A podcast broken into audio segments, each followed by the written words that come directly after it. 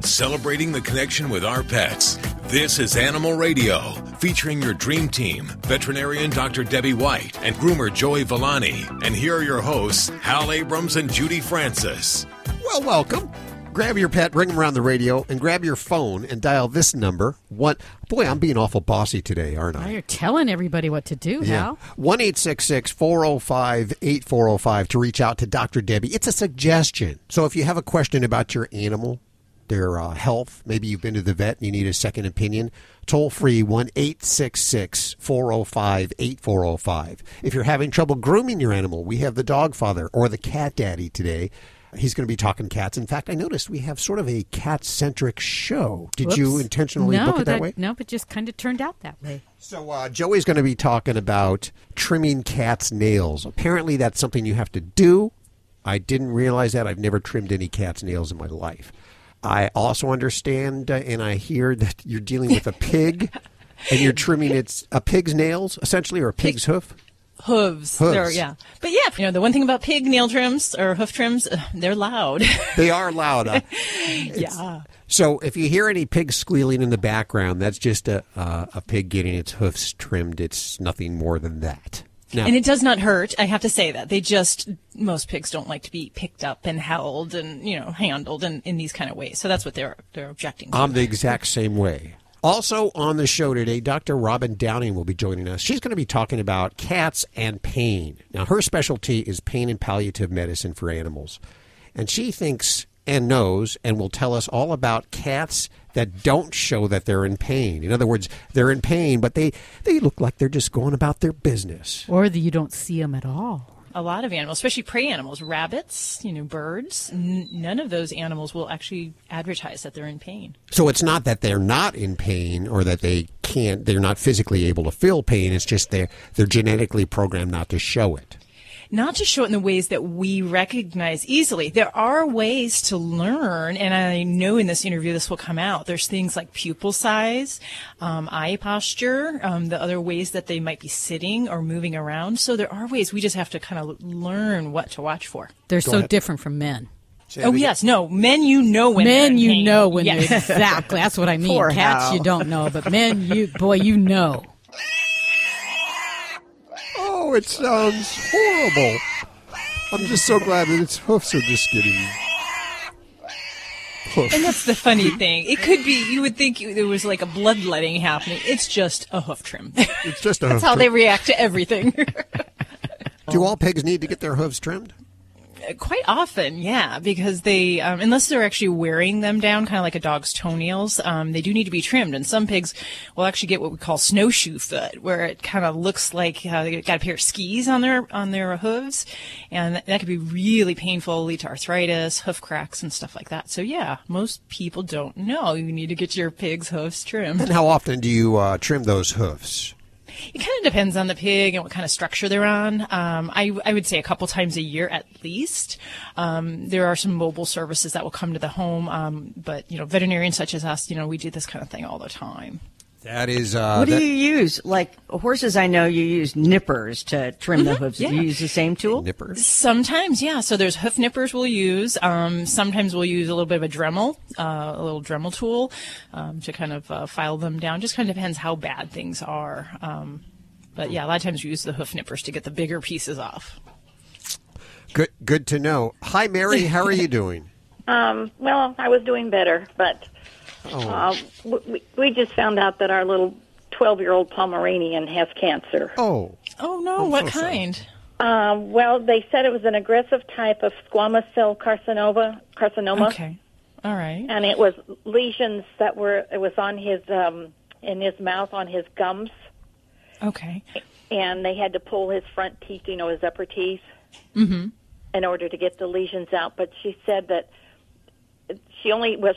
I had brought him in to have his teeth cleaned, and I told her his gums were swollen, and then she called me back and said no, it wasn't that his gums were swollen. It was that this growth, you know, this lesions on his gums, and what she had to do. Um, but they said I've got two choices: either just let him live a little bit longer and then put him down, which is breaking our heart, or um, to go in and remove the palate and his nose Okay. um, because she said it's very aggressive and it'll get to the part where he can't breathe yeah. the way it's the way it is spreading. Oh, and. I didn't know, you know, at 12 years old. I mean, he's our third Pomeranian, and they live 17, 18 years. Yeah. But yeah. um, Well, I, I um, just don't want the little guy to suffer either. Right, right. So, you know, the interesting thing is I can I can tell you about Jeffrey. And Jeffrey was a Pomeranian that I saw many, many, many years ago who had um, a little different type of tumor, but a fibrosarcoma um, on his uh, jaw. And he was about the same age, um, and uh, he had a biopsy done. And then eventually, um, we had a surgery to remove his about half of his lower jaw.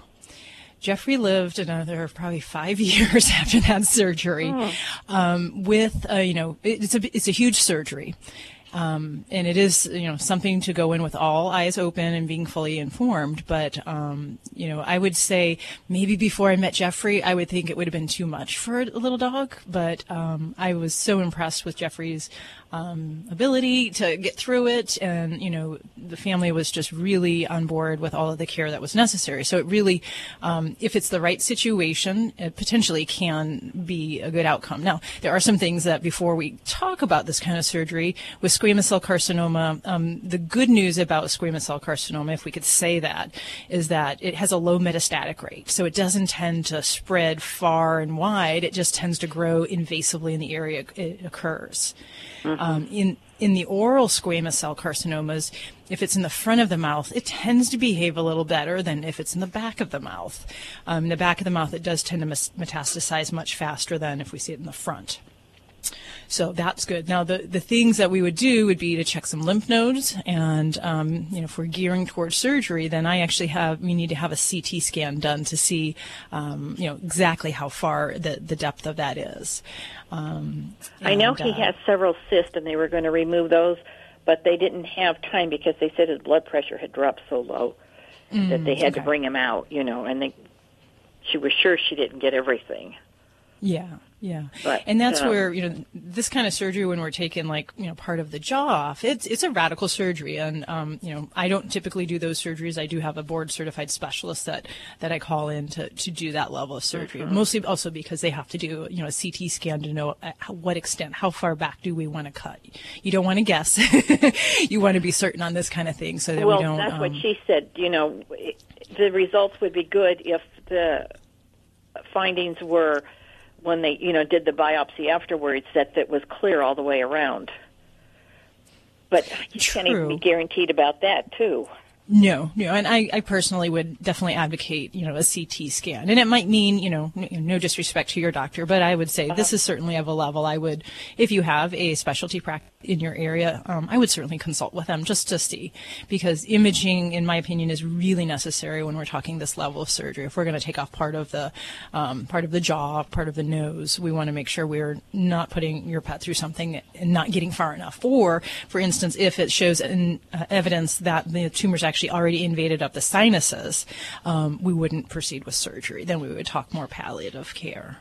And this is, you know, like I said, it's a big surgery. Um, when this is typically done, most often uh, we'll place a feeding tube, um, just because, uh, you know, not being able to eat effectively afterwards is, is very common when they can't smell and they have all this, you know, surgery up in the nose area. Um, so a feeding tube just helps to get past that point of the discomfort and uh, get some good nutrition in while we're trying to heal. When they say they remove the nose, do they mean off the face? Mm-hmm. Yep. So, um, and that's where uh, this varies. We see this a lot in cats, um, especially white cats that go outside a lot will get, you know, sun-induced cancer, squamous cell carcinoma. So for them, we will basically do what we call a nosectomy. We just pretty much remove the fleshy part of the nose and, um, uh, sew things up, so they definitely have a different appearance. But once that's gone, um, they still have little openings, you know, where they breathe through. So they still have that. But the post-operative period, you know, they're definitely breathing congested and so forth. Well, this is a big decision. Yeah, yeah, absolutely. And, you know, I think, you know, like I said, I, I would always, you know, make sure you get all your ducks in a row, um, you know, and if possible, consult with a specialist. If the alternative is just palliative care, um, you know, you're, you're basically faced with, you know, pain medicine and modifying feedings until things get to the point where our breathing um, and our appetite is, you know, affected to the point where, you know, quality of life deteriorates. Well, that's what they said that I would probably notice if I decided not to do the surgery that um, his breathing would probably be the first thing I would notice. But he was eating well up until I took him in, you know. Mm-hmm. It sure came on quick. Yeah, yeah. And unfortunately, this type of tumor we do see when teeth come out a little bit too easily. Um, it is one of the things we worry about that there could be, you know, potentially some cancer in the mouth that causes the teeth to kind of come out. Um, is this readily. common? You know, it's it's not one of the more common um, tumors. I see it a lot more in cats, especially in cats in households of people that smoke, because um, that increases the rate of squamous cell carcinoma in cats. And I've had many cats with uh, this in their throat. Here, but so yeah, I mean, this may just be kind of the luck of the draw there. Yeah. Well, I'll have to think about this and definitely, if you do decide for surgery, that does need to be done. You know, we don't want to put that off because that's going to affect um, not something meaning like three weeks from now. You know, because things only get bigger and they get more invasive. So you would want to oh, address okay. that. Okay. Well, I appreciate your help. Thank you for okay. your call, Mary. All of our hearts are heavy for you now. We wish you the best of luck. Thank you calling. very much. Take care. Okay. Toll free uh-huh. one eight six six four zero five eight four zero five. Well, this healthy serving of Animal Radio is brought to you by the grain free Red Barn Naturals canned food for dogs and cats, always made in the USA with natural, functional ingredients to support your pet's optimal health. Your pet's, your pet's optimal health. Visit them over at Red Barn Inc. and thanks, Red Barn, for underwriting Animal Radio. You're listening to Animal Radio. Call the Dream Team now at 1 405 8405. Hi, this is Joyce DeWitt on Animal Radio. Please spay and neuter your animals. Thank you. All dogs should eat a pH balanced alkaline diet. An alkaline diet reduces health risks and can also reduce scratching, shedding, and hot spots. So, does this mean you need to check your dog's pH balance? No, because Canine Caviar has created the first and only alkaline dog food that is pH balanced. It also has the highest metabolized calories. What does this mean? Your dog needs to eat less. Get a healthier dog and save money with Canine Caviar products. Find them at your local pet supply store or online at caninecaviar.com. You're listening to Animal Radio. Call the Dream Team now at 1 405 8405.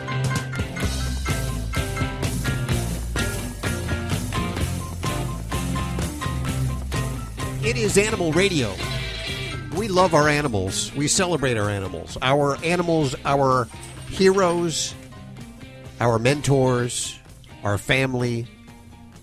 And it's sometimes hard to tell when they're in pain. You know, they're so stoic, especially cats. Yeah, cats. It's really hard to tell because they usually hide.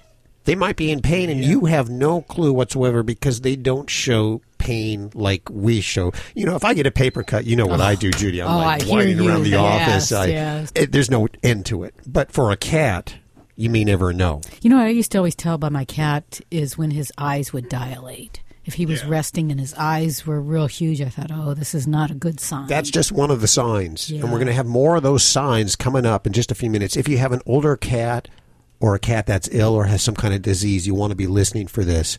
Dr. Robin Downing will be joining us once again. She joined us uh, in our second year of our show. God, and that she, was like 15 wow. years yes, ago. And she'll be back to talk about that. She practices pain and palliative medicine for pets. You know, that's her deal. So we're going to find out exactly what the signs are that your pet, your cat or your dog or your ferret might be in pain.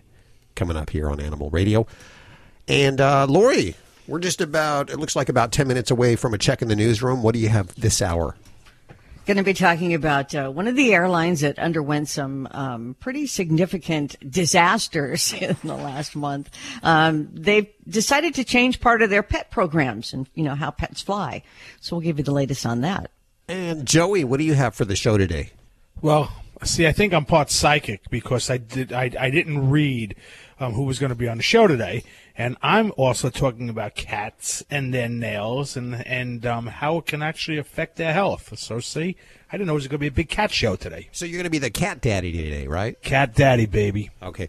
Check with Jackson Galaxy and make sure that's not trademarked. Okay. I just I don't want to get in any kind of trouble. Dang or it, anything Let's not get in trouble.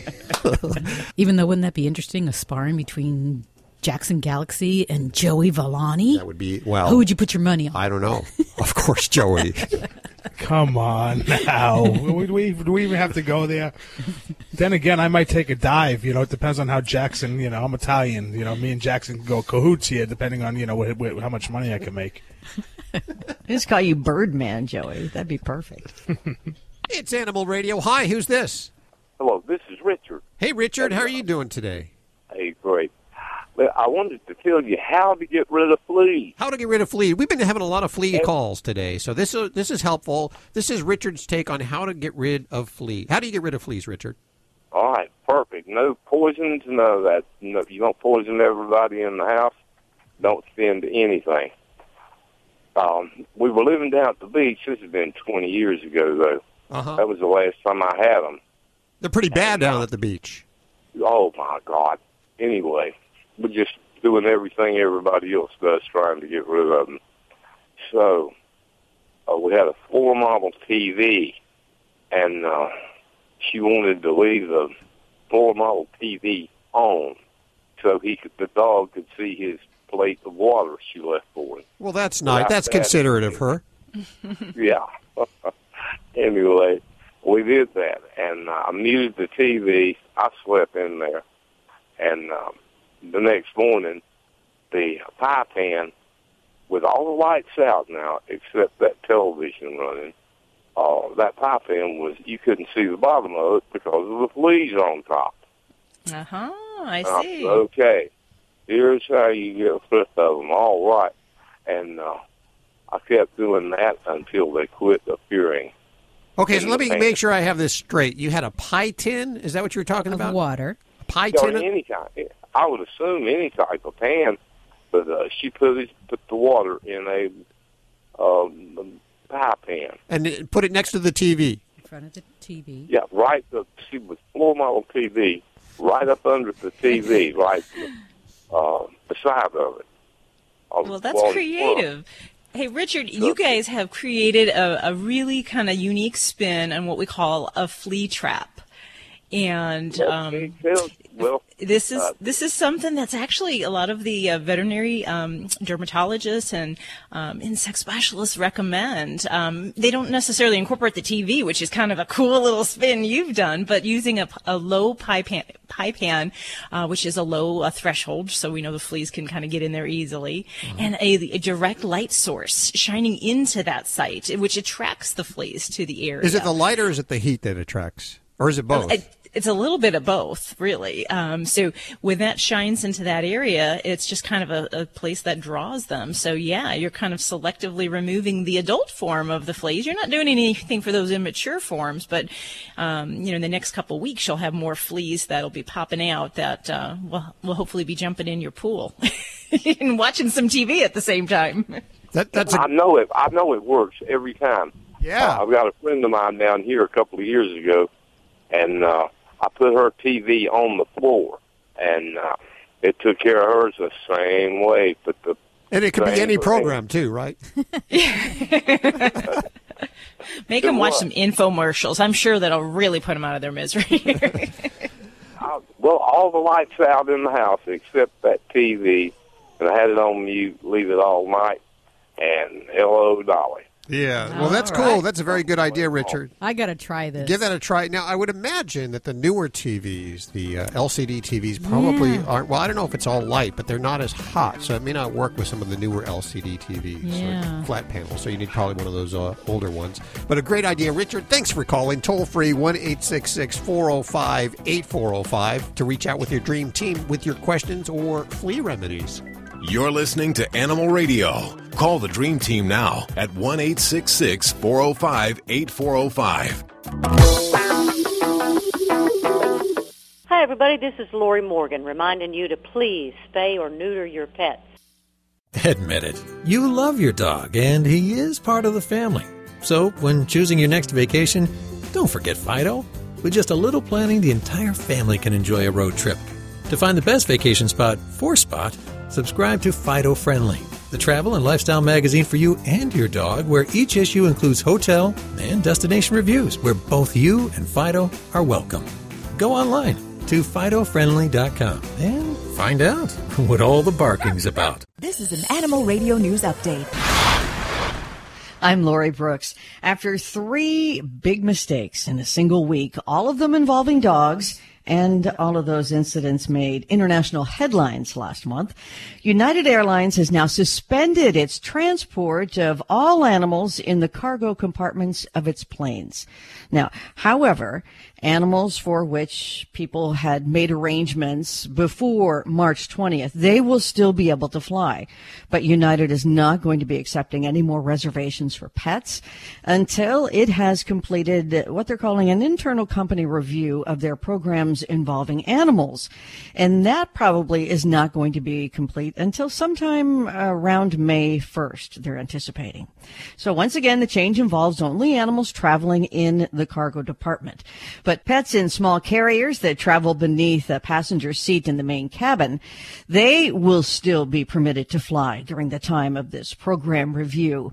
Uh, if you didn't know, United carries the most animals in cargo. And uh, last year they had 138 thousand more than that out of 507,000 total animals among 17 air carriers. Now critical here though is that United has had the most animal deaths in each of the last 5 years. Last year that was 18 animals dying on United flights out of the 24 total animal deaths among airlines. Firefighters in Colorado, they were pretty surprised to learn that the litter of puppies they rescued from a storm drain recently were actually baby foxes. Before learning they had baby foxes in their care, those what they thought were newborn puppies were taken to a veterinary hospital where firefighters were told those tiny little things were really newborn red fox kits not something like you assemble. Kits are what baby foxes are, like baby cats are kittens or, you know, newborn dogs, puppies, a newborn horse is a foal.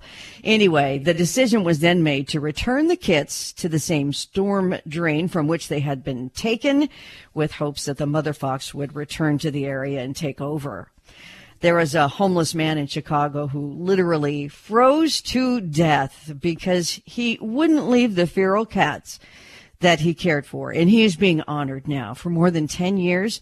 Antonio Garcia lived in a very tiny alley in Chicago. He slept in a tiny shack made from old wood scraps and discarded mattresses, and it was a home that he shared with a colony of nearly 20 wild cats. Antonio, who was 64, would always say, If my cats are fed, my heart is full. However, there was some really bad, oh. brutal Oh. cold weather back in January when neighbors said that they didn't see Antonio like they had expected. So police went in and searched and they found him inside his shack surrounded by several of his cats. Now there's a group there called Antonio's Friends and they have taken over care of his cats, including having them all vaccinated, spayed or neutered and building outdoor shelters for them. In fact, this is such a big project now that volunteers recently said they finished setting up a privacy fence that would keep people out of the cat's living area. And the cats also now have heated water bowls and feeding stations. Plus, there is also a surveillance camera so that the volunteers can always keep an eye on Antonio's alley cats. I'm Lori Brooks. Get more breaking animal news anytime at animalradio.com. This has been an Animal Radio News Update. Get more at animalradio.com. You're listening to Animal Radio. Call the Dream Team now at 1 866 405 8405.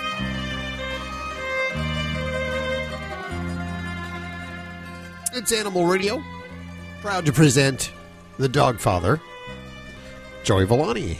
How you doing? I don't know how much of a dog father I'm going to be today because I want to talk about cats. Oh, so you're the cat father Yeah. today, the cat daddy. I'm, I'm gonna, yeah, I'm, I'm the cat daddy today.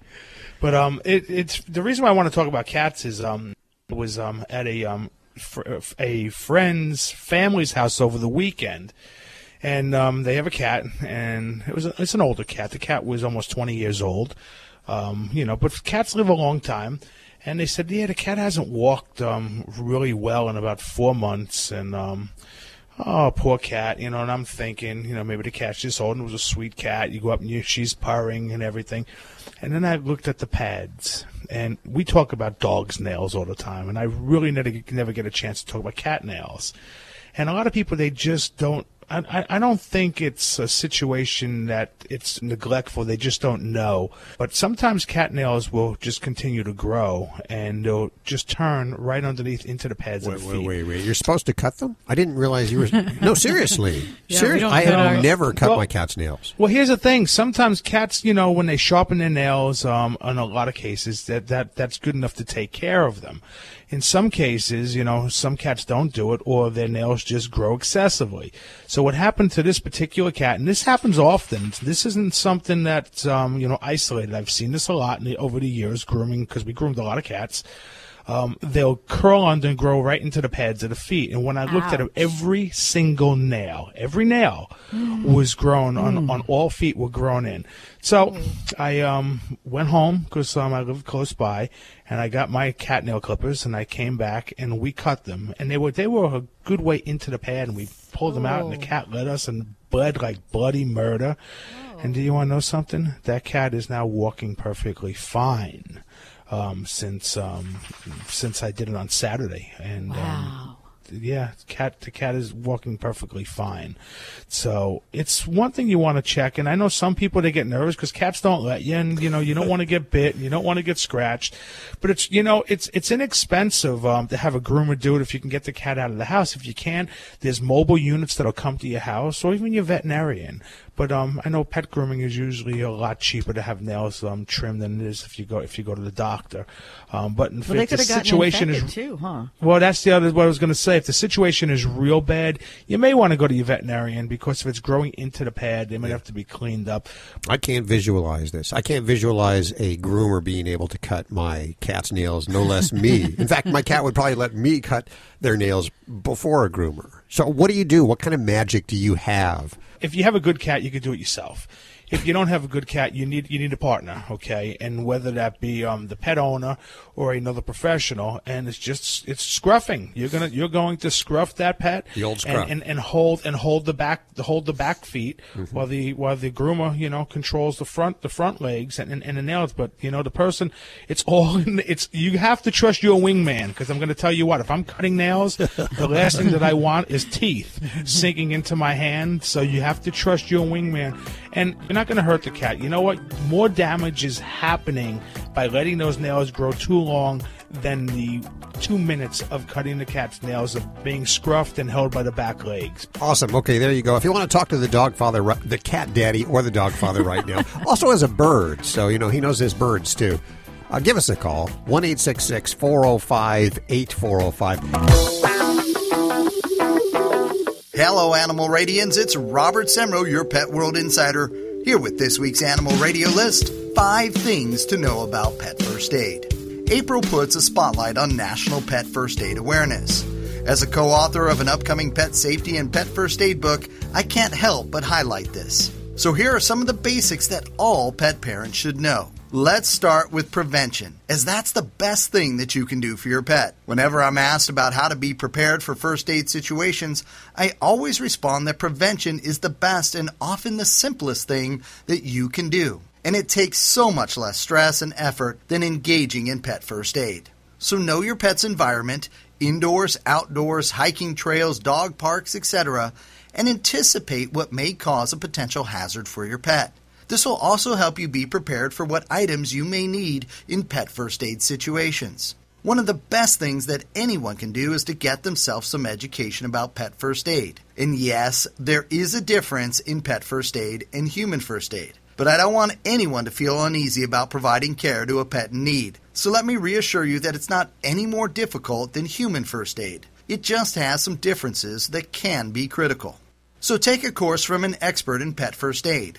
Learn CPCR and other techniques long before you ever need to use them. Next, build your pets their own pet first aid kit. you should have a kit for every member of your family, including your pets. And if you're bipedal and have different species of pets, have a kit for each one of those species. While many items will work for both cats and dogs, not all do. One of the most important things to know about pet first aid is that some things can be treated and cared for by you, the pet parent, and other things cannot and require medical attention immediately. When you're unsure, always default to getting your pet safely to your veterinarian or emergency pet hospital as soon as possible. To do this, you must maintain calm and command of the situation. Your pet is counting on you to know what to do, how to do it, and in a calm and caring manner. Another thing you can do to assist and prepare for these situations is practice some of the common pet first aid situations. Now, I'm not recommending you mummify your pup or kitten,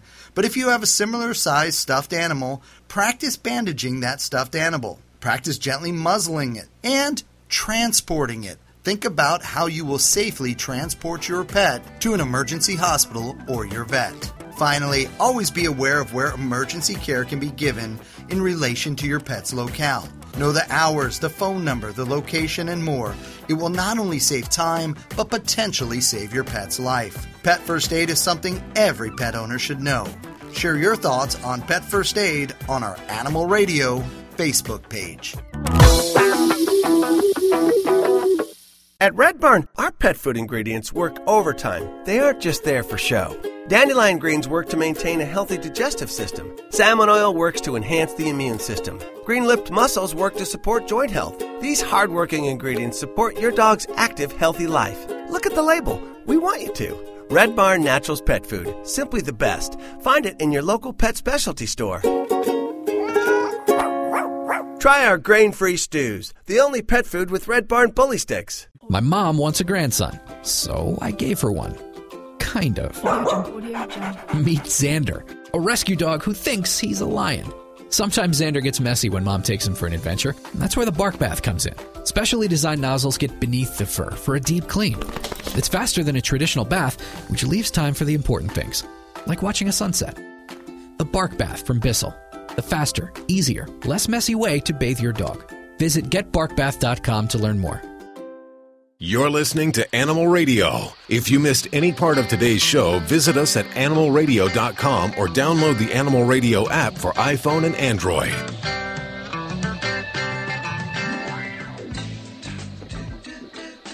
It is Animal Radio, celebrating the connection with our pets. And when you think of uh, the sea voyages of the early days, and you think about the animals that are on board those, you might think of parrots. Oh, I would yes. think of parrots like The pirates uh, have pirates that. have Yep, parrots have on their shoulders. yes, yeah, of of course. uh, rats, Dogs? dogs. Well, there- Sure. Lots of varmints. I know that because they were moving grains. that there Oh, was always rats and Yes. such. But do you Wasn't that why they took cats on board? That's what I'm just learning right now. Apparently, cats were big seafarers too, or seafarers, I should say. And we have Philippa Sandall joining us. She is uh, the author of Seafurrers, the ship's cats who lapped and mapped the world. And she's joining us from somewhere in uh, down under, I believe. Where are you? I'm at Bondi Beach in Sydney, Australia. Bondi Beach in Sydney, Australia.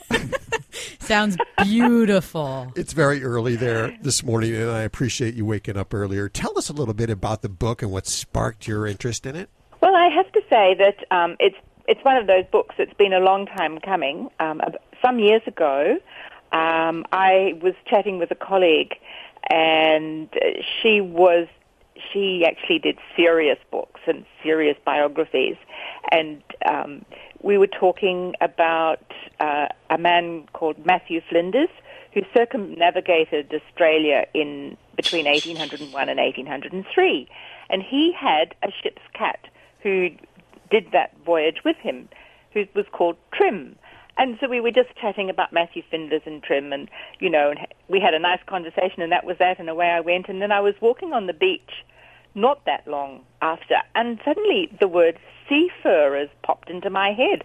I don't know where it came from, but it did, and I couldn't let it go. You know, when you get these ideas and you can't let them go, and I thought, well, I'm just going to have a look and see what there is out there about ship's cats because I've always liked cats. I've always had a cat. And I was absolutely gobsmacked to discover there's just like a whole world of them, um, quite famous ones on the internet. Um, but I was more interested in the where people retell the stories. But I was more interested in what the stories of the people who sailed with them were. Um, and, it, and that's why where seafarers comes from. So this is a story is told from Trim. Is that correct? No, this is well. I thought I could. Well, I couldn't take over Trim, so I, my Voyager is Bart. Bart. Okay. And and it's written from his perspective, right? Yes, I thought Bart felt it was time for the seafarer's view of maritime history. Now, Bart is a sea cat himself? Oh, absolutely.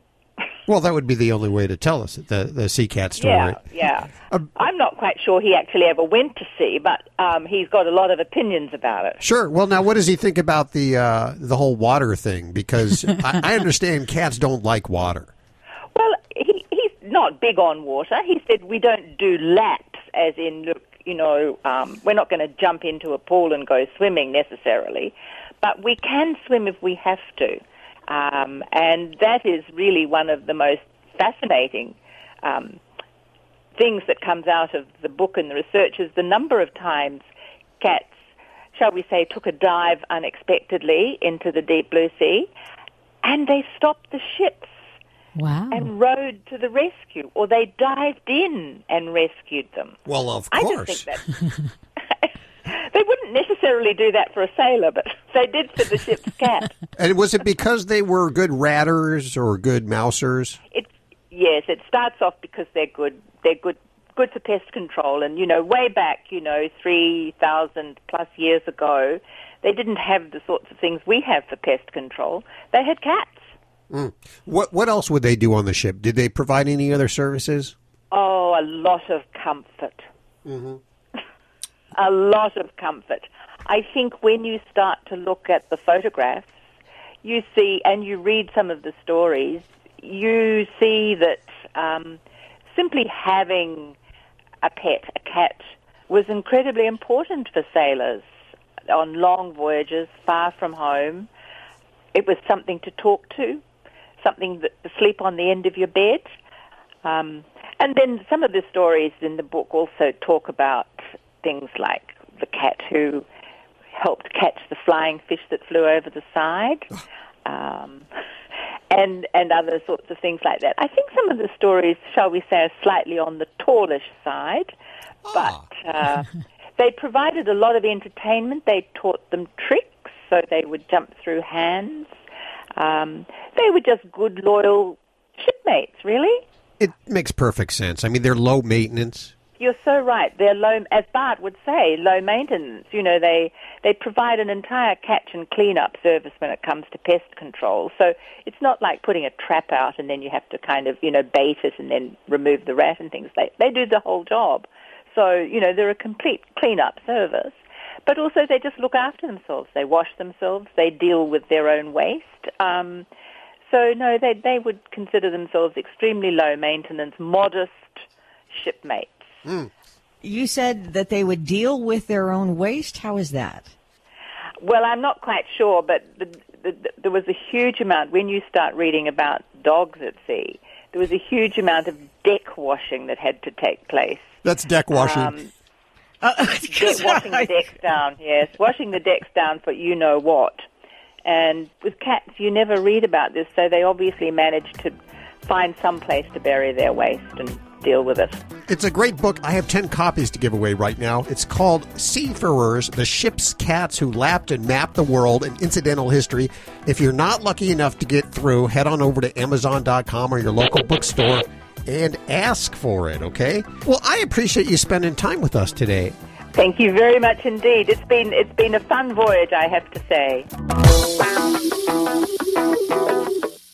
All dogs should eat a pH balanced alkaline diet. An alkaline diet reduces health risks and can also reduce scratching, shedding, and hot spots. So does this mean you need to check your dog's pH balance? No, because Canine Caviar has created the first and only alkaline dog food that is pH balanced. It also has the highest metabolized calories. What does this mean? Your dog needs to eat less. Get a healthier dog and save money with Canine Caviar products. Find them at your local pet supply store or online at caninecaviar.com.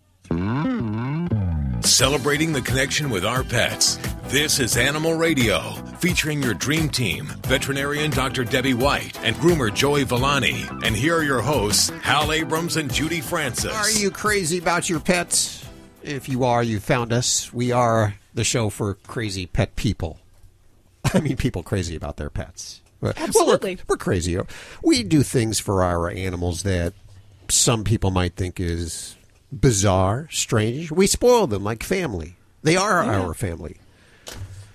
For you, And especially. we've always been like this, right? Except for now, it's just becoming more acceptable. Finally.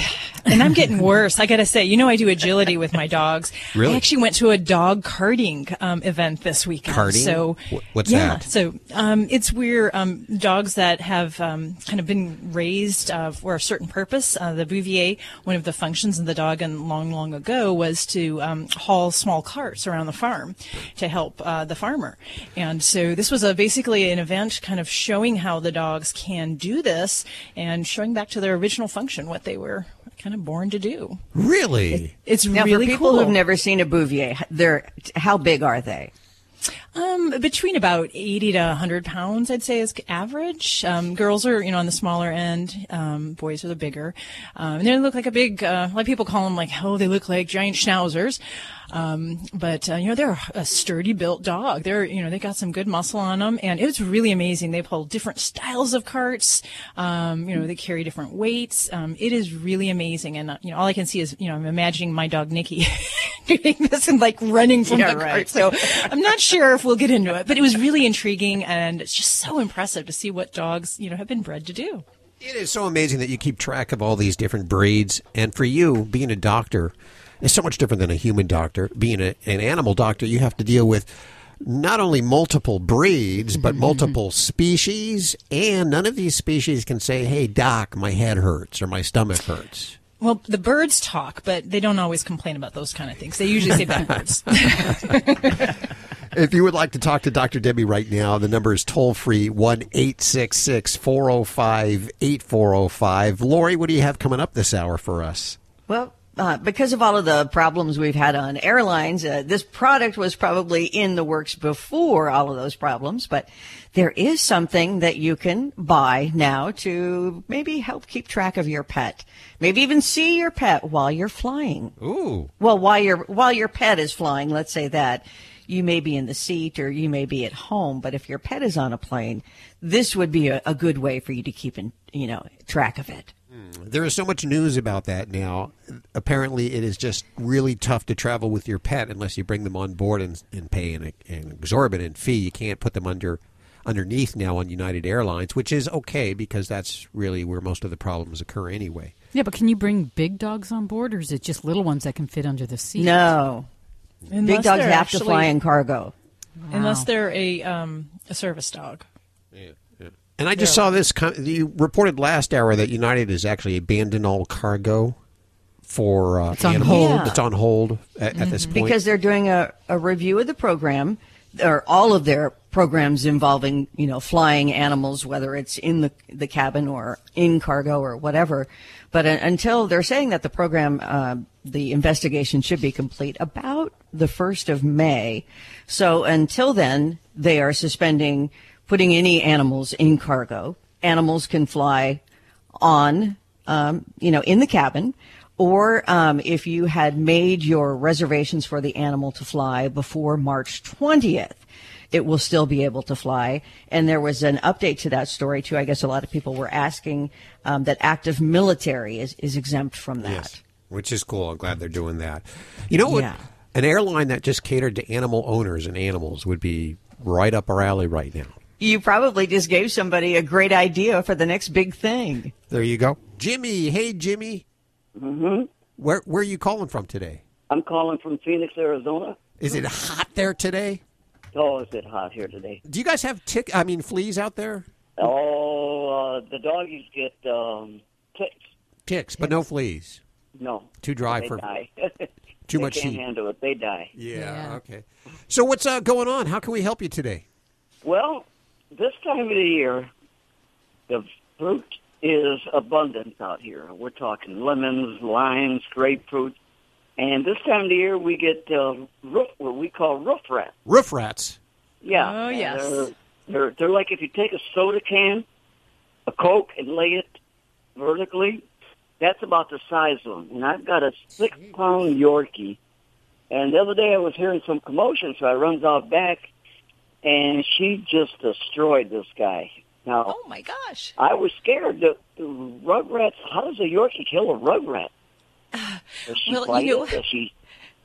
Pardon? Well, probably so. Yeah, and actually, what's not terribly surprising, um, a lot of people don't know that Yorkshire Terriers actually were a ratting breed in the 19th century in England. That that's actually what their job was. So they were sent into little burrows and into mines and factories, and they kept the rodents um, under control.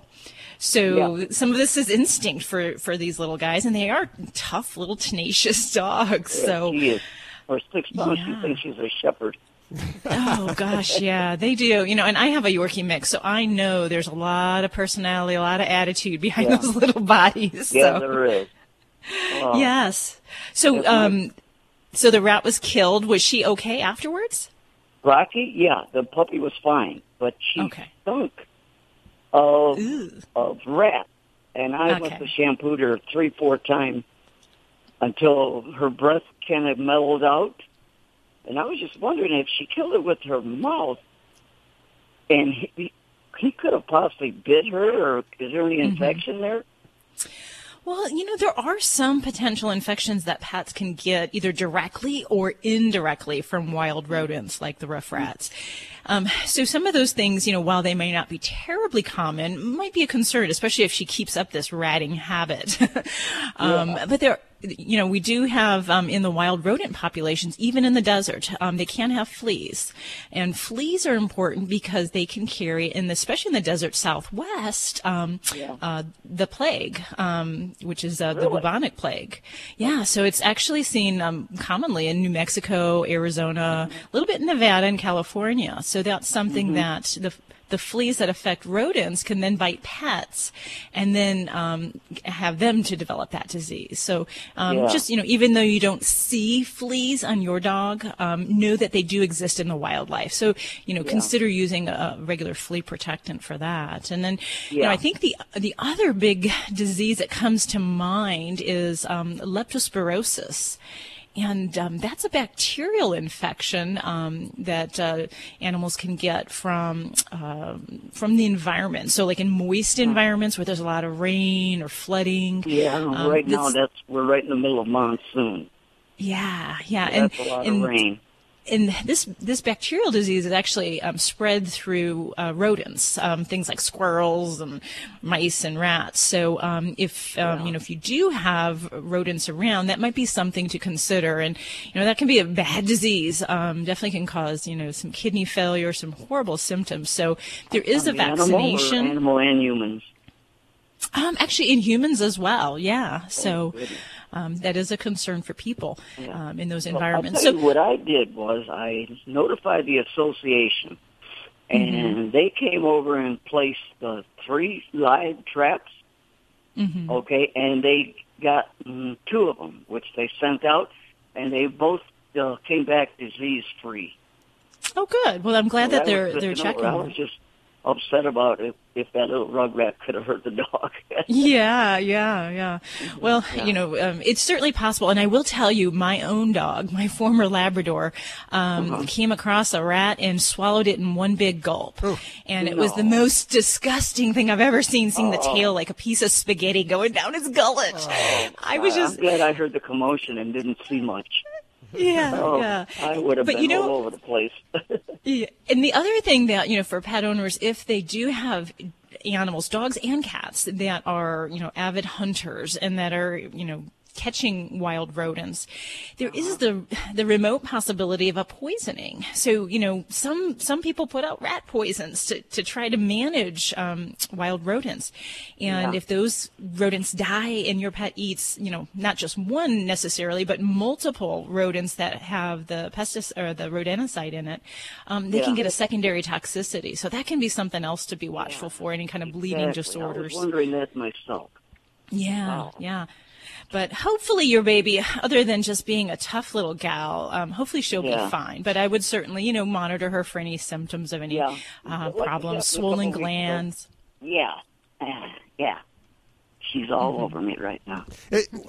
when, when you call them roof rats, I'm bad mouthed. Pardon me? I, want to know a little more about these rats here. You call them roof rats, like R O O F, roof rats. Yes. Is that because Yes. they hang out on the roof? Y- uh, Basically, that's how they get their. Uh, they get the droppings if you know if you don't pick them up in time. But if there are no droppings, they can cl- they can get up on the roof. Roof rats are actually they're great climbers, so that's why they actually prefer height.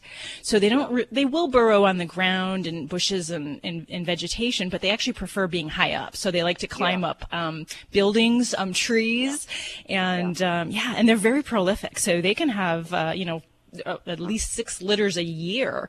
So Oh. you can easily have a very expanding population of rats. And What um, I'm assuming is why they love Arizona so much is 90% of your homes out here are stucco. So that's got to Mhm. be very easy for them to go vertical. Yes, that plus all the, like you mentioned, all the fruit trees. They love fruits, Yeah. seeds. All of those are good food sources. But you know, it's a great thing to think about. If you do have these, you want to do what you can to not ha- make um, a happy home for them in your backyard. So not leaving pet food out, securing your garbage, all of that kind of stuff, and making sure you secure your home for you know any kind of like little nooks or crannies where they can crawl in. Okay, so you've answered my question. Well, good. Jimmy, thanks for your call. Toll free 1 405 8405 to reach out to the Dream Team. You're listening to Animal Radio. Call the Dream Team now at 1 405 8405. Hi, this is Brandon McMillan on Animal Radio, and be sure to adopt and not shop. Hi, Tom Bodett, coming to you from one of those open offices. They're designed to make it easier to share ideas and, apparently, the details of Cody the intern's love life. So if you're looking for some space to call your own, try Motel 6. They have the low prices you've come to expect, plus the peace and quiet you so desperately crave.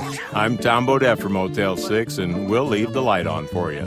And Cody, you can do better. Book online at motel6.com. You're listening to Animal Radio.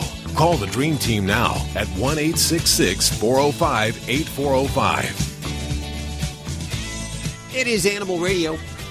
If you have a senior animal you want to be listening in just a few minutes, we're going to talk to Dr. Robin Downing. Her practice specializes in pain and palliative medicine for pets, which basically means helping them through end stages of their life. And eh, not necessarily just end stages. I mean, if they're having pain in early stages of their life, she deals with pain. And she says, unlike human males, cats don't Does show their really? pain. Cats hide their pain. But she has some clues to finding the pain. And uh, she'll tell us about that coming up this hour right here on Animal Radio. We're about 10 minutes away from a news check with Lori Brooks. What are you working on? Uh, I found a great review. I'm always, I'm such a nerd when it comes to, you know, if I need anything for my dogs or, or the cat, I'm like jump online and research. I'm sorry, Dr. Debbie, but I, I, I do. Dr. Google. Um, yeah, I know. and, uh, but I found a great review of e-collars, those, you know, cone of shame, that, that thing that, uh, usually dogs and sometimes cats have to wear after Uh-huh. they have procedures done. So we'll tell you what they found. Okay, that's on the way in just a few minutes. Let's uh, go to the phones for your calls right now. By the way, I meant to mention this earlier. If you happen to have a Yorkshire Terrier, a Shih Tzu, a Pug, or a Mini Schnauzer, our very own Dr. Debbie has some great reads. Their Kindle books over at Amazon called How to Be Your Dog's Best Friends for each one of those breeds. And we have links over at animalradio.com. Now, if you want to talk to Dr. Debbie right now, let's do it. Hi, Ron. Welcome to the show. Good day. What's going on? Uh, the problem I have with a truck lab, her name is Dolly. She is chewing on her pads on the bottom of her feet right now, her two front paws. Okay. And she's, Uh, did- and she's, Go ahead. she's cracking them open. Okay. Well, um, if this is something where it just happened all of a sudden, the first thing I look at is if there's been some recent activity that's kind of gone over the edge. Some dogs will just a little bit, especially labs, they'll be a little bit anxious and overdo it when it comes to activities like retrieving, running. So if there's been some physical injury where she sustained that, then um, we look at bandaging and getting her off her feet and some R&R for a while. Now, there are certainly dogs that will get some cracked pads and for various different reasons. Some of them can be some um, metabolic problems inside the body. Um, and other times it's just a matter of some dry skin or what we call hyperkeratosis. So um, it- really would be something I would advise to have a vet get their eyeballs on just so that we can make that distinction because there are definitely some really freaky looking foot pads in older dogs where the, the foot pad actually grows off to the side. It gets all kind of bristly looking and it can have all these fissures and cracks in it. And by itself, that isn't usually a problem. Um, so if the fact that she's bothering it and especially if we see any oozing or bleeding, then, you know, this is something we really need to get a look at. And with an older girl of 13, some of those metabolic problems kind of come to the surface and we might want to, you know, evaluate that a bit further. Okay, I was just wondering because I this is all of a sudden I'm a truck driver and she's in a truck all the time, so okay, it, it causes a problem because on different different places all the time, and she's walking in asphalt all the time, and that's hot sometimes because of the the heat. Hmm Yeah, and this if this would be something where um, you know it sounds silly, and Hal will probably laugh at me, but there are there are dog booties and dog socks that have little bits of skid pads on the bottom. So you know if it is a matter of you know, her feet are sensitive and we're not able to get to a vet to do bandaging, some of those little socks and um, the booties, it takes a little time to get them used to that and acclimated to that. But that might be a protective device that you could use, especially when you're on the road, to just keep those feet from really getting irritated. Um, and yes, I would put those on Boss. I think that's totally fine. There's nothing wrong with that. I that. think those are protect cute. our babies. I think they're cute. I actually do think they're cute. It's when you start putting on the dresses with the frills that I get a little uh, perturbed. But I, the booties are great, and I know that Ladybug actually has little booties that go on there. It's so cute. Ron, I hope that helps you out, buddy. That helped a lot. Thank you very much. One eight six six four zero five eight four zero five. By the way, we do follow ups. I don't think there's any other radio show that does follow ups. If you if you have issues still, our solution doesn't help you. Feel free. It's free of charge.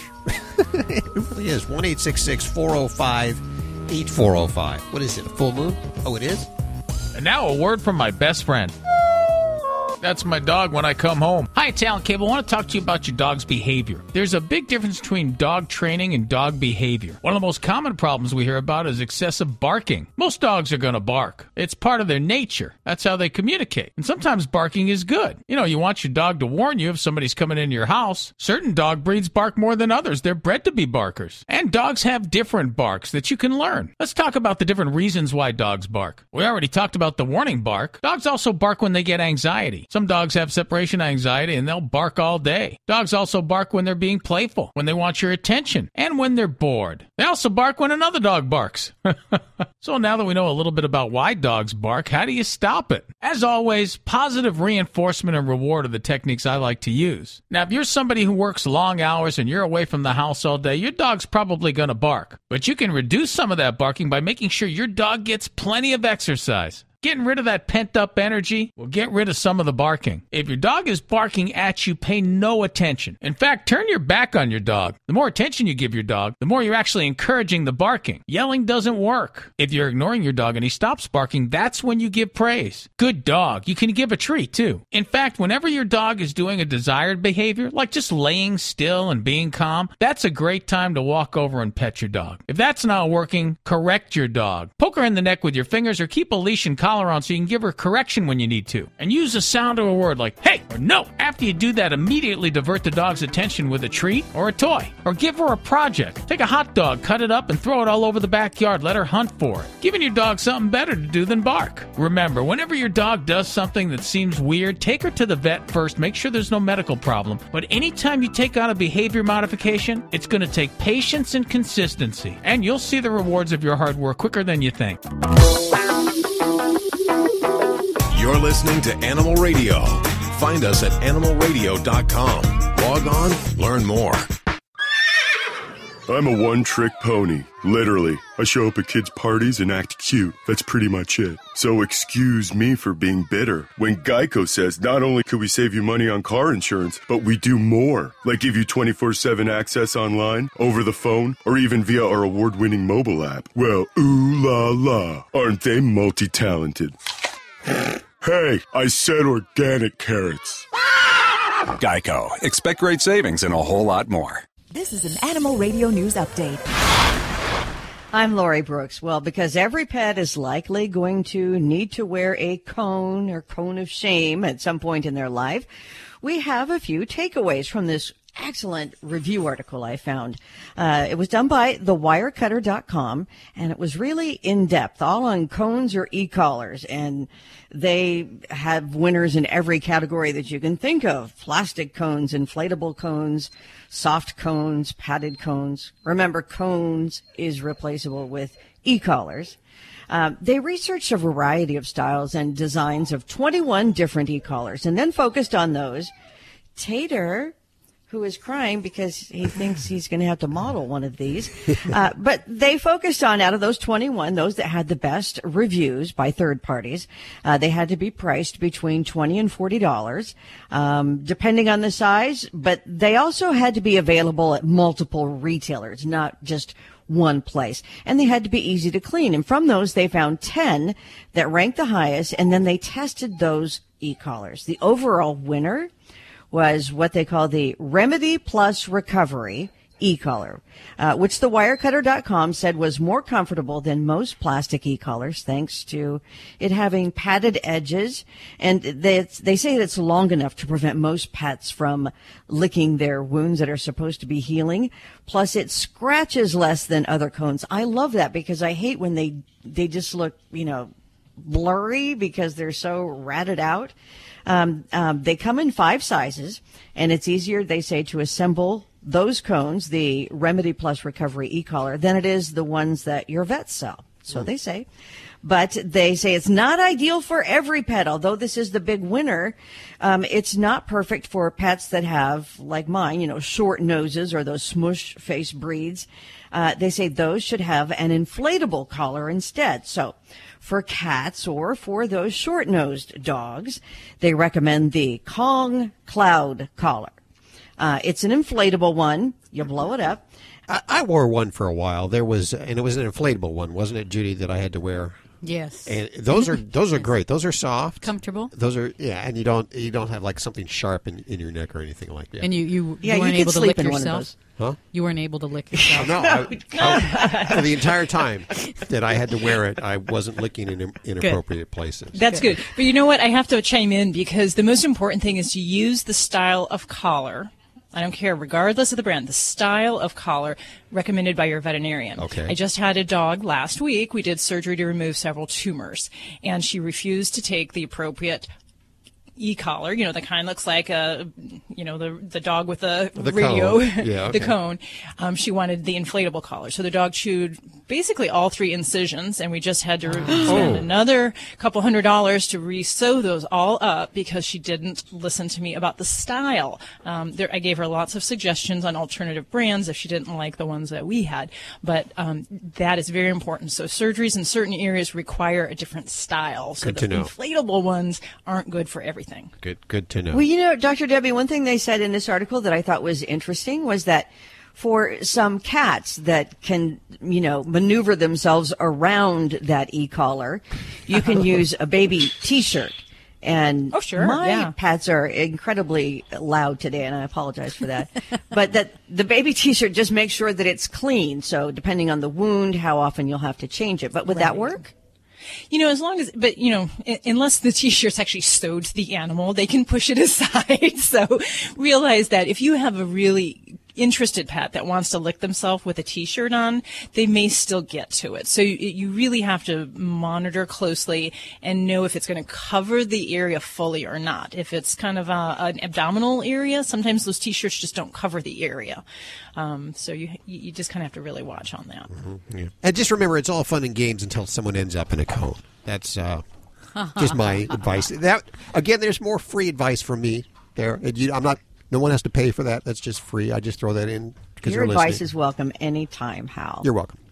Airlines, uh, gosh, have been in the news so much lately for all of those problems. Now, if all of those stories from the last month have made you fearful of putting your pet on a plane, the technology company Unisys has developed a new way for you to keep track and keep in touch with your pet when it's flying, and especially this is handy if it's flying in the cargo hold when it's out of your sight or would be otherwise.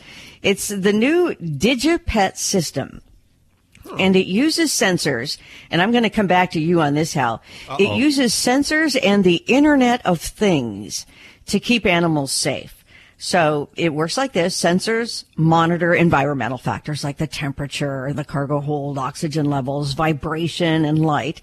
So the system can automatically send alerts to pet parents or people who, you know, are on the plane, uh, airline staff monitoring this so that if there's any issue, they can get to the pet. It also gives full visibility of the pet's comfort and envi- environmental conditions by enabling owners to not only see through this special app, but they can talk to their pet and calm them down. Now, I just said something. I'm thinking, can you even get to the cargo hold while the plane is in flight? That would be tough to do. I don't think you can do that. And I also think there'll be some complications. You know, they don't let you use your cell phones or anything with any kind of radio waves when you fly. They tell you to turn off your cell work? phones. I'm not sure how that would work and how that would be approved by the federal regulators. on So that. there's there's no like hatch in the plane where they go back and lift up a hatch and go down into. most planes, uh, the cargo is actually accessible from the outside. Well, it always is, but isn't there's nothing accessible from the inside? I don't know. huh? I'm not. I don't know. I think I remember some. Who was that um, actor? Did a bunch of bad movies. Leslie Steven Nielsen. Oh. Him too. But I was going to ask you, Hal, about the Internet of Things. Yeah, the, the interweb thingy. Yeah, I'm going to join that someday. I hear it's pretty good. Okay. I hear, I hear that Facegram thing is pretty cool, and I should be on Facegram. FaceGram. Face. Oh, so I shouldn't have asked you Internet of Things. I thought for sure you would know. Okay, I'll check back and uh, I'll Uh, yeah, look when I'm myself, dead. and I will get back to you in a minute. Okay. I'm Lori Brooks.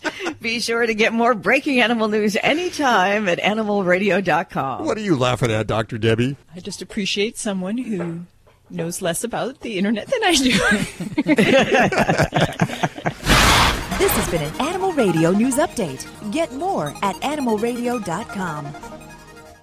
This portion of Animal Radio is underwritten by Fear Free. Fear Free takes the pet out of petrified and puts the treat into treatment. To learn more and find a certified fear free veterinary professional near you, visit fearfreepets.com. It is Animal Radio. This is where we celebrate the connection with our pets. And we've been doing this. We're in our 18th year doing this. And it was our second year, just the beginning of our second year, that we first had our next guest on. We welcome back to the air Dr. Robin Downing.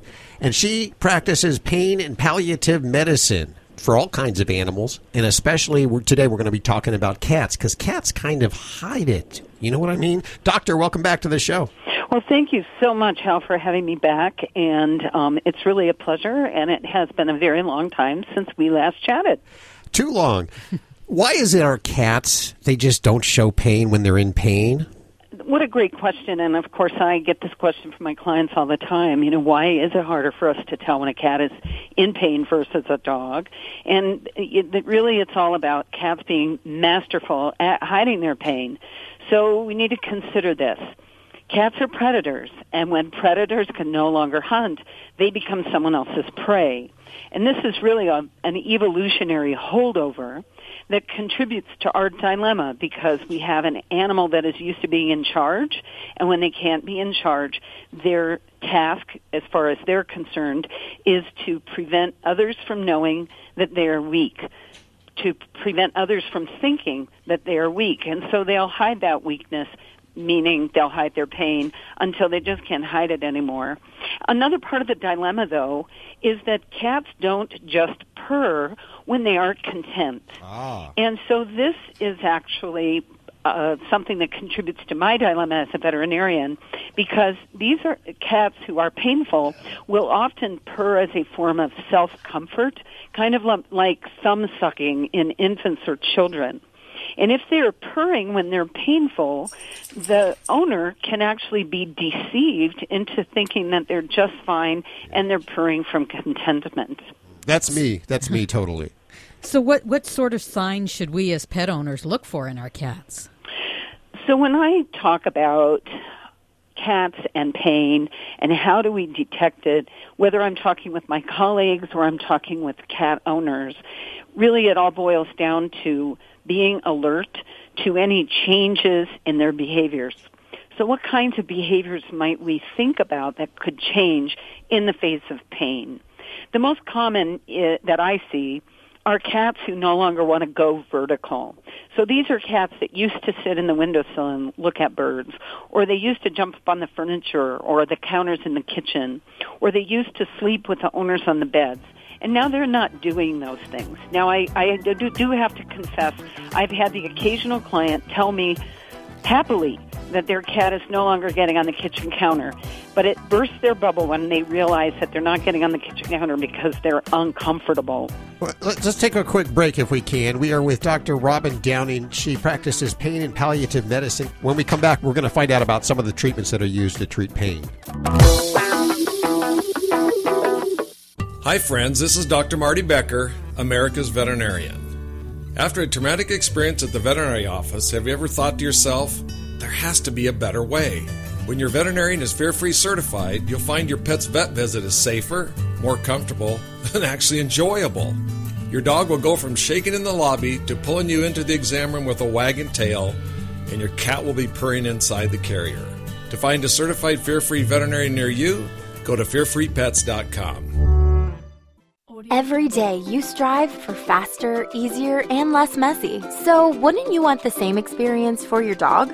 Bissell understands the challenges of bathing your furry friend and the even bigger mess it can create. The Bissell Bark Bath is an all in one system for pet parents, eliminating the frustrations and messy cleanup that is inevitable when washing your four legged family members. Bathing your dog is faster, easier, and less messy with the Bissell Bark Bath. Visit getbarkbath.com to learn more. Dogs or cats, horse or emu, animals are people too. Wondering if your dog or cat is stressed out? A Japanese company has developed a patch that purports to measure the stress levels of dogs and cats by detecting excessive sweat secretion. The patch is applied to the center pad of the animal's paw and changes color depending on how sweaty the pet is. The company, which makes a similar patch for humans, says it worked with researchers at Toyama University to study the sweat patterns of dogs and cats, which secrete sweat from their paws. Is it just me, or does this sound a lot like a mood ring? I'm Britt Savage for Animal Radio. Animals are people too. Animal Radio. Hi, this is Mayim Bialik on Animal Radio. Please adopt a pet. It is Animal Radio, and we are with Dr. Robin Downing, and we're talking about just how well cats can hide their pain. So we've talked about a couple of things like purring. What else? Another important behavior for us to monitor in kitties that would lead us to think they might be painful is an unkempt hair coat. You know, cats are really fastidious creatures. They love staying clean. They love having a beautiful hair coat. But when they're painful, they will either decrease their grooming or they might stop grooming altogether. So they just look like they've, they, they look like they're wearing a rumpled suit. They look unkempt. They might develop mats in their hair. Other things for cat owners to be aware of is that they might see changes in how their cats like to be handled. So it may be, occasionally I'll hear, have a cat owner say, well, she do- doesn't want me to pet her there, or she doesn't want me to touch her there, or she no longer wants me to pick her up. She used to sit in my lap, and now she wants to sit beside me. Mm. We may see changes in eating or drinking behavior. They might not eat as well or as much. They might be off their drinking as well. And then another huge signal for us to watch for is their litter pan behavior. If I have a cat for whom it becomes uncomfortable to get into and out of a litter pan, then that's a cat who may have been perfectly litter box trained its whole life and now all of a sudden it's urinating in places it shouldn't or it is defecating in places that it shouldn't. Hmm. We may also see cats who no longer play with their toys or with the other pets in the household. And oftentimes, a well-meaning cat owner will just chalk it up to, well, you know, he's getting older. But I always hasten to remind everyone that old age is not a disease, and when we see changes we think might be t- due to age, they actually might be due to pain. We may have a cat who was previously very happy and now they're crabby. Or we may have a cat who used to want to be right where the action is and now when the grandkids come to the house the cat disappears into a bedroom. And so all of that slowing down or any changes in their activities of daily living, these are all signals to us to really look carefully for the possibility of pain. Mm. What about treating the pain? Uh, I assume we can treat it, and is it different than treating dogs for pain? Well, certainly it is dif- different to treat cats than to treat dogs for pain. But first we have to think about what would be the most common causes for pain because it's only by understanding the cause of the pain that we can even choose, make a rational choice about treatment options. So the most common reason that we would find pain in a cat is actually chronic pain from osteoarthritis. Here's what the data tell us. We have a really elegant study that came out of Texas A&M University College of Veterinary Medicine uh, just a couple of years ago that lets us know that cats across all ages, so it doesn't matter if they're very young or very old, about 20% of those cats are suffering from painful osteoarthritis. But then the number gets really interesting when we get to 10 years of age and older. And we now know that greater than 90% of cats who are 10 years of age or older have evidence of osteoarthritis in at least one joint on an x-ray. That's a huge number of cats having yeah. chronic pain from osteoarthritis. There are three other really important sources of pain for cats. And again, this is what leads us to understand that it's complex to treat cat pain because we have to understand where it is before we treat it. The first is oral pain from periodontal disease. Cats have this unique phenomenon that can happen where their immune system turns against the cat's own teeth and makes holes in those teeth all the way down to the nerve. And those resorptive lesions can be excruciatingly painful. So the periodontal disease by itself can be painful, but these lesions can be equally or even more excruciatingly painful. And cats actually have a fairly high incidence of cancer in the mouth, oral squamous cell carcinoma. This is also really painful. A second additional pain phenomenon we see in cats is abdominal pain from either inflammatory bowel disease or IBD, pancreatitis, where the pancreas becomes very inflamed and super secretes digestive enzymes into the abdomen, or kidney pain because cats actually fairly commonly develop kidney stones. So not bladder stones, but kidney stones. And any human who's had kidney stones can tell you that can be very painful. Finally, we have to consider bladder pain. Cats, a certain percent of cats, will develop this condition that we now refer to as feline idiopathic cystitis. So breaking that down, idiopathic means we don't have a single cause that we can put our finger on. Cystitis means inflammation in the bladder. So feline idiopathic cystitis can leave cats with bladder spasms and incredible pain when they try to urinate. They can actually pass blood in their urine. And this is a really challenging phenomenon for us to deal with.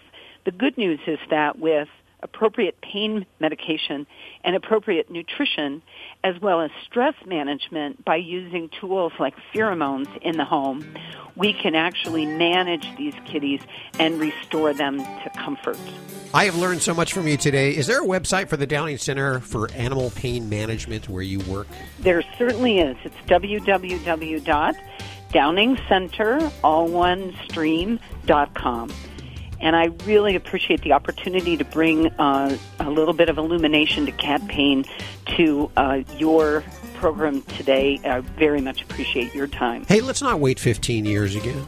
That sounds good to me, Hal. This portion of Animal Radio was underwritten by Fear Free. The veterinarian isn't typically thought of as your pet's favorite place to go. With Fear Free, that all changes. To learn more and find a certified fear free veterinary professional near you, visit fearfreepets.com. It's time for us to get on out of here. Remember, if you need your fix during the week, visit us over at animalradio.pet or download the Animal Radio app for iPhone, Android, and Blackberry. Have yourself a great week. Bye. Bye bye. Potty time, dogs. Come on. This is Animal Radio Network.